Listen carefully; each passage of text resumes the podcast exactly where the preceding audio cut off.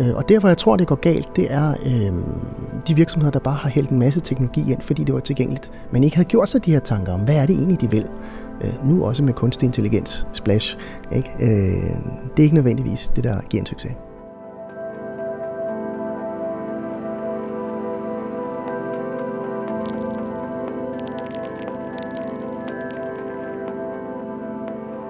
Som virksomhed har man i dag adgang til en lang række nye spændende teknologier og digitale løsninger, der potentielt kan være med til at sikre ny indtjening og understøtte den digitale transformation.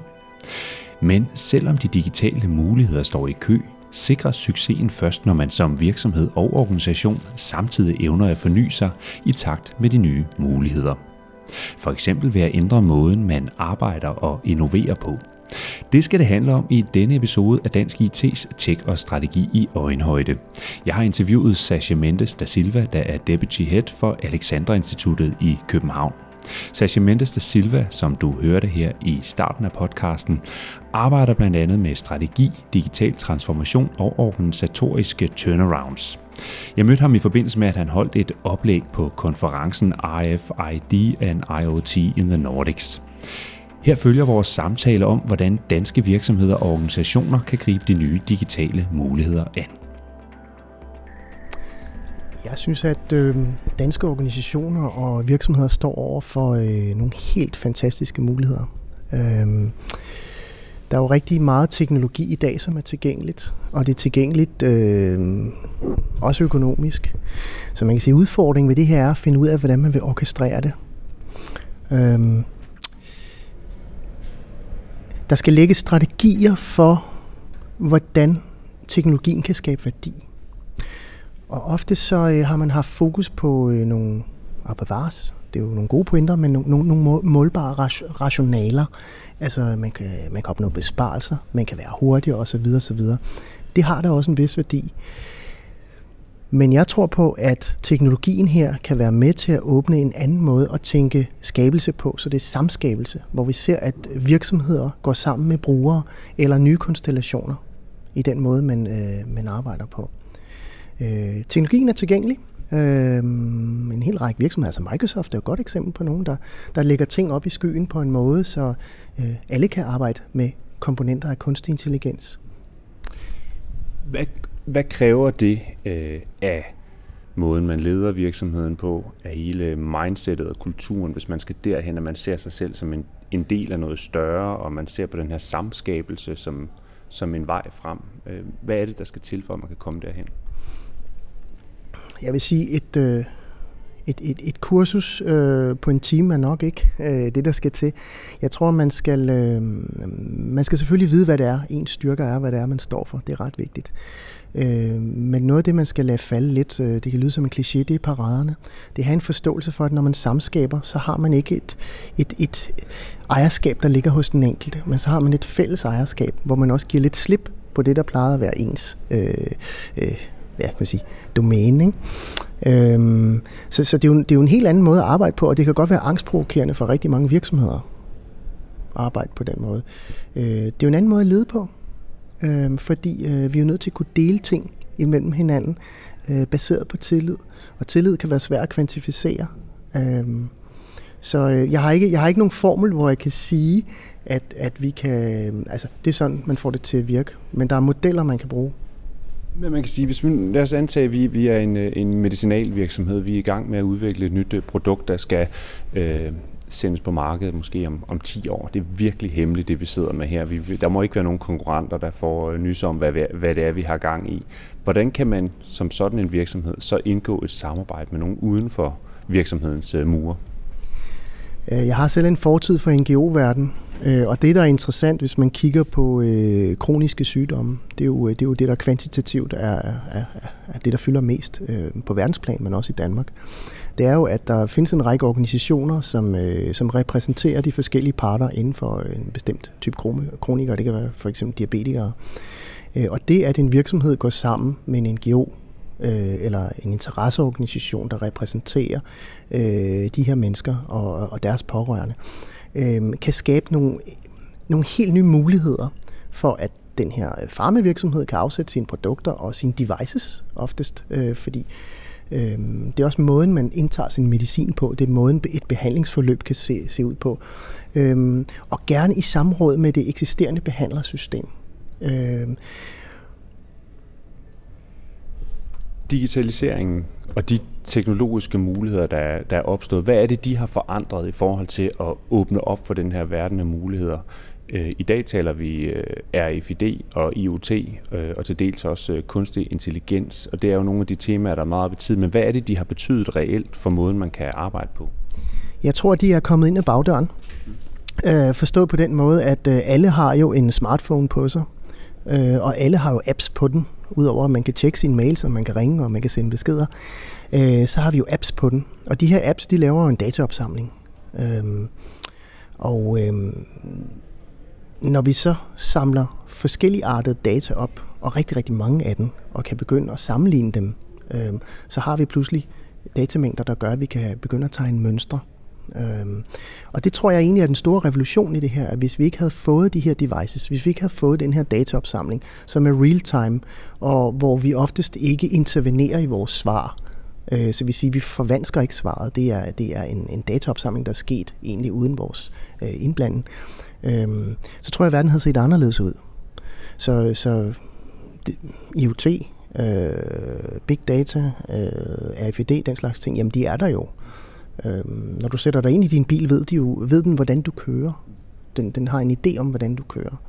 Og derfor er kunsten nu som virksomhedsledelse og som, som medarbejderstab i det hele taget, at finde ud af, hvordan kan vi udnytte det, at vi har adgang til de her mønstre og, og det her overblik. Øh, hvad er, det, hvad er det, der mangler, så at sige, for at man kan indfri det potentiale, der ligger i den her viden, man nu har fået adgang til, eller kan få adgang til? Det er svært at sige, om der mangler noget. Øh, det, er, det, er jo, det er jo et åbent spørgsmål. Det er det, der er diskussionen. Og jeg tror, at rigtig mange virksomheder øh, inden for en given branche, de, de går sådan lidt af lurepasser. Jeg har lidt, øh, det er måske ubegrundet, men jeg har lidt en, en mavefornemmelse af, at der egentlig er, øh, der er egentlig beslutningsgrundlag nok. Der er masser af data derude. Jeg tror, vi lever lidt i den tro, at vi, øh, vi forventer, at hvis vi får rigtig mange data, så får vi et mønster. Men nogle gange så er det fordi, vi leder efter et mønster, vi, vi, vi allerede har, har, har forudset, hvilken skikkelse det der mønster skal komme i. Øhm, og det, der er interessant, det, er, hvis, hvis der opstår nye mønstre. Det kan jo være svært at få øje på dem, hvis man ikke øh, lige ved, hvad det er, man skal kigge efter. Øh, jeg tror, og igen, det kan lyde som en kliché, jeg tror, noget af det vigtigste her, det er at inddrage brugerne i at finde ud af, hvad, altså, hvad, hvad, hvad er det, der er værdiskabende for dem. Øh, og, og der igen, der må jeg sige, altså vores devices, dem vi har tæt på kroppen, det er jo, øh, det er jo nok den korteste vej til at finde svaret på, på, på det. Rigtig meget medicinering for eksempel af yngre mennesker i dag foregår via apps, hvor det kliniske personale kan se, altså habitus kan se, hvordan øh, folks øh, adfærd er i forbindelse med, med medicinering og skal ikke interviewe øh, patienten en gang om måneden, og så skal man huske tilbage, hvad gjorde jeg egentlig onsdag for 14 dage siden. Ikke? Godt, så vi, vi tager brugerne med her ja. på rejsen og, og har dem med inde som en, som en, øh, som en del af, udviklingen. I hvor høj grad ser du, at det sker i dag, når du kigger rundt på, på øh, dansk erhvervsliv? Vi kender jo godt ideen, som du her præsenterer, men er det noget, man rent faktisk øh, praktiserer derude? Jeg synes, det sker rigtig meget. Jeg kan selvfølgelig være farvet af, at vi i Alexandra Instituttet netop faciliterer øh, den slags projekter, men øh, jeg synes, der er en kæmpe erkendelse. Øh, og det giver sådan en, en god, varm følelse indeni, at virksomhederne tør det her, fordi det er... det kan ryste ved hele ens opfattelse af ens egen eksistens, øh, raison d'être for, for en virksomhed, øh, når man begynder at adressere brugere, som ikke er eksperter. Øh, men, øh, men det sker. Det sker, i, og, og jeg ser øh, især blandt øh, opstartsvirksomheder. Øh, der er en masse iværksættere, der holder til i det kontorfællesskab, hvor vi har kontor, øh, som, som tager den her tilgang. Øh, og jeg tror også, de tager den af, af nød. Fordi de kan ikke lave et, øh, et stort, øh, de kan ikke sætte et stort analysebyrå i gang med at og, at lave en eller anden national øh, undersøgelse. Så, så, så det, det er en meget pragmatisk tilgang, hvor man, hvor man får fat på en population og begynder at tage udgangspunkt i den, og så tester man ting af. Gør det kort, øh, tester det af, øh, og så skalerer man op, hvis det viser sig, at det her det er, det er bæredygtigt.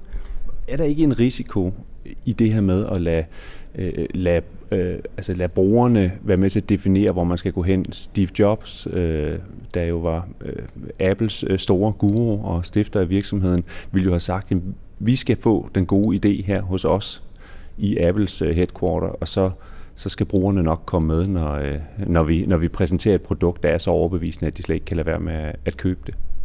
Jo, men sådan er livet. Øh, jo, der er en overhængende risiko. Øh, det, der er interessant ved risici, det er, at øh, de, jo, øh, de er jo skyggen af, af muligheder. Øh, de, de skyggebillede af muligheder. Ikke? Øh, vi kender også Henry Fords udtalelse om, at øh, hvis man havde spurgt brugerne, så ville de have en hurtigere hest. Og det blev faktisk også angiveligt lavet en mekanisk hest, der blev sat foran øh, øh de, de, de, de første øh, hesteløse øh, hestevogne i, i tidernes morgen. Øh, der bliver jeg nødt til at referere til en øh, amerikansk øh, professor fra MIT, øh, Sloan øh, øh, Management øh, Business School, øh, som hedder Erik von Hebel, som siger, at øh, det viser sig, at øh, en anselig, en signifikant del af de gode idéer, der får ben at gå på, så at sige, altså der er bæredygtige for en virksomhed, de er enten udviklet uden for virksomheden, eller sammen med eksterne. Øhm, der er en masse materiale til rådighed. Det er offentligt tilgængeligt øh, for fra MIT, hvor man kan læse øh, de artikler, øh, von Hibbel har, har publiceret.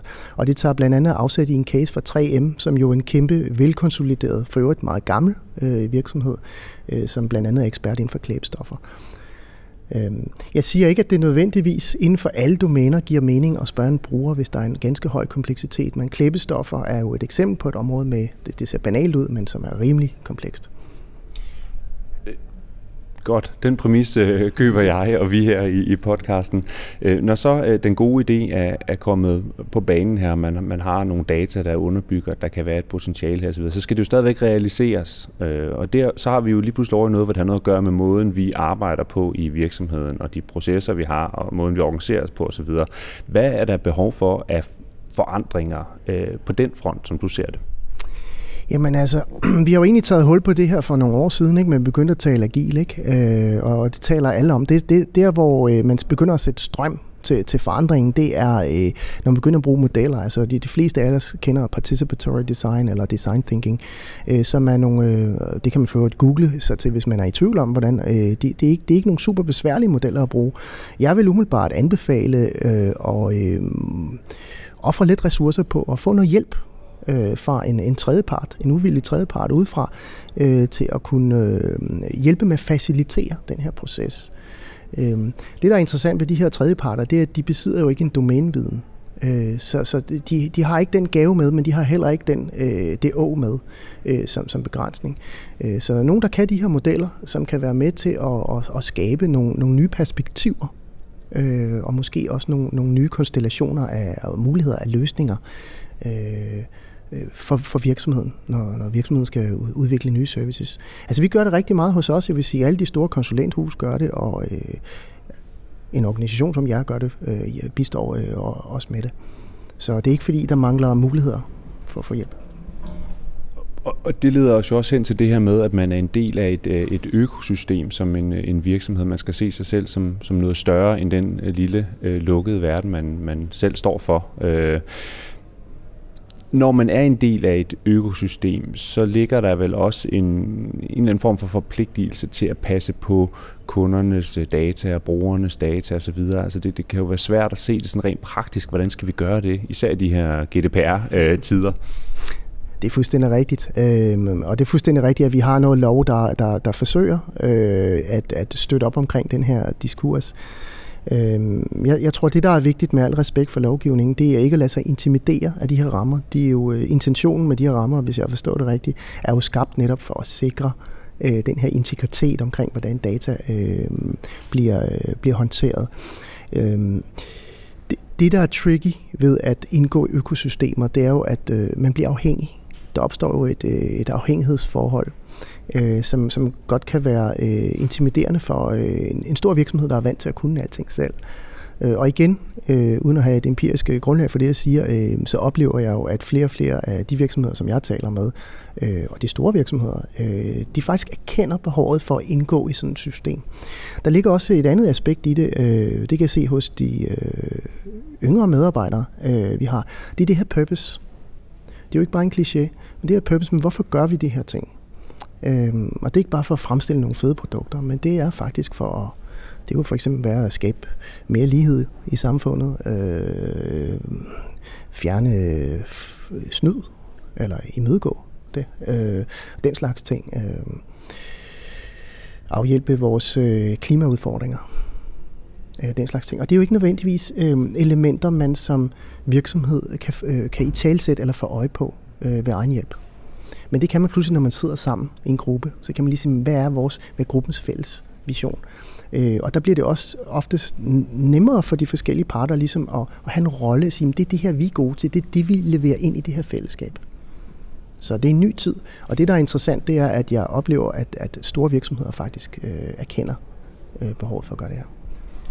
En ny tid øh, beskriver du her, en ny måde at, at udvikle sig på som virksomheder, innovere på øh, og komme op med nye produkter og tjenester på. Hvis nu man sidder derude og lytter med her, og man har sådan lidt dårlige mavefornemmelse og siger, at vi er nok ikke en af dem, han taler om, øh, den gode ekspert. Øh, vi, er, vi arbejder faktisk på en lidt gammeldags og konservativ måde, og har ikke rigtig formået at rykke os hen til, til, til den nye verden. Øh, hvad er så din anbefaling? Hvordan kommer man i gang? Er der nogle håndtag, man kan dreje på, eller nogle, nogle lavt hængende frugter, man kan høste?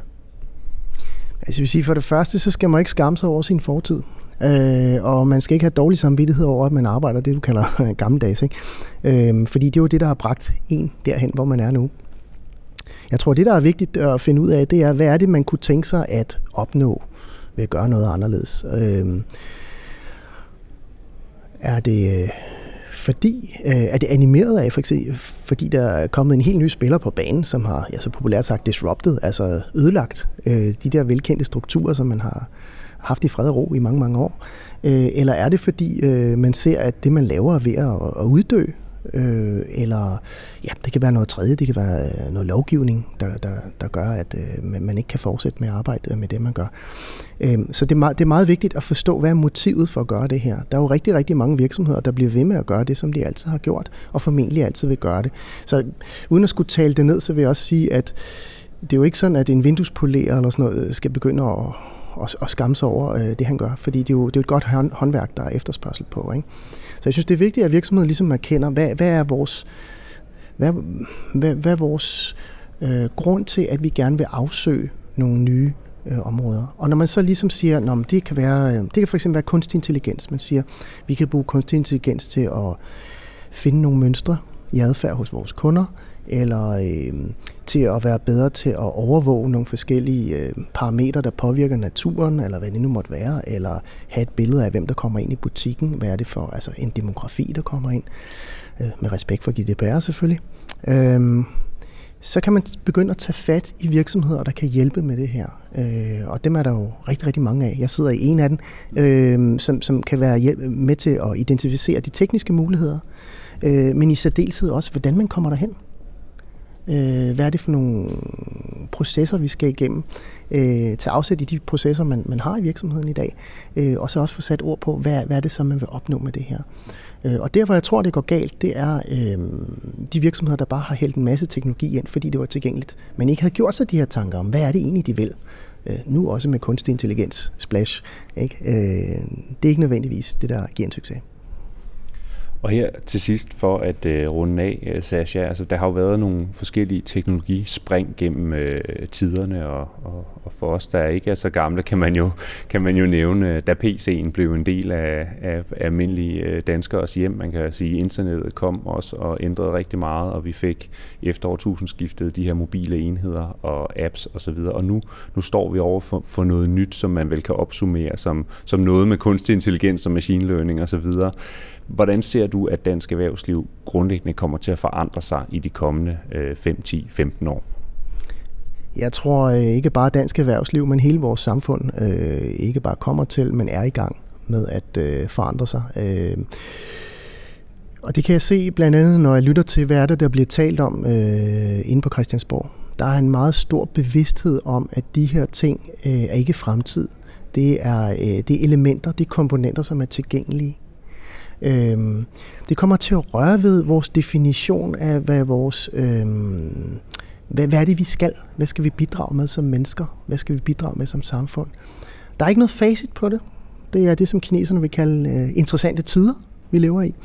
Øh, men jeg synes, at man i Danmark er rigtig, rigtig godt med, og det underbygger jeg blandt andet med, at øh, Dansk IT har jo lavet øh, de, her, øh, de her råd, eller guides, guidelines for, hvordan man, man tænker etik med ind i den her digitalisering. Og etik skal ikke ses som en bremsepedal her, men det skal ses som, øh, hvad skal man sige, det, det, er sådan, det, det er sådan lidt noget, man skal spejle sine tanker og sine planer op i. Og det synes jeg er, øh, det fortæller mig, at man er rigtig moden i, i tanke om det her, fordi det man kunne gøre, er jo, at man kunne også bare implementere det. Vi har jo eksempler fra, fra Kina, der har en anden kulturel tilgang, øh, og som er first mover på rigtig mange områder med for eksempel elektriske busser og den slags, men som også har en, øh, en, en, en, en anden tilgang til det at overvåge øh, aktiviteter ude på, på gadeplan. De har, ikke, øh, de har ikke haft den samme øh, kulturelle tilgang, som vi har i Danmark. Så jeg synes, vi står rigtig stærkt i Danmark. Og igen vil jeg sige til de virksomheder, der ikke har tænkt kunstig intelligens ind øh, i deres øh, portefølje, så skal de ikke, øh, de, de skal ikke føle sig sådan, bange for ikke at være med. Men jeg vil klart anbefale dem at, at tage en snak med nogen, der ved noget om det.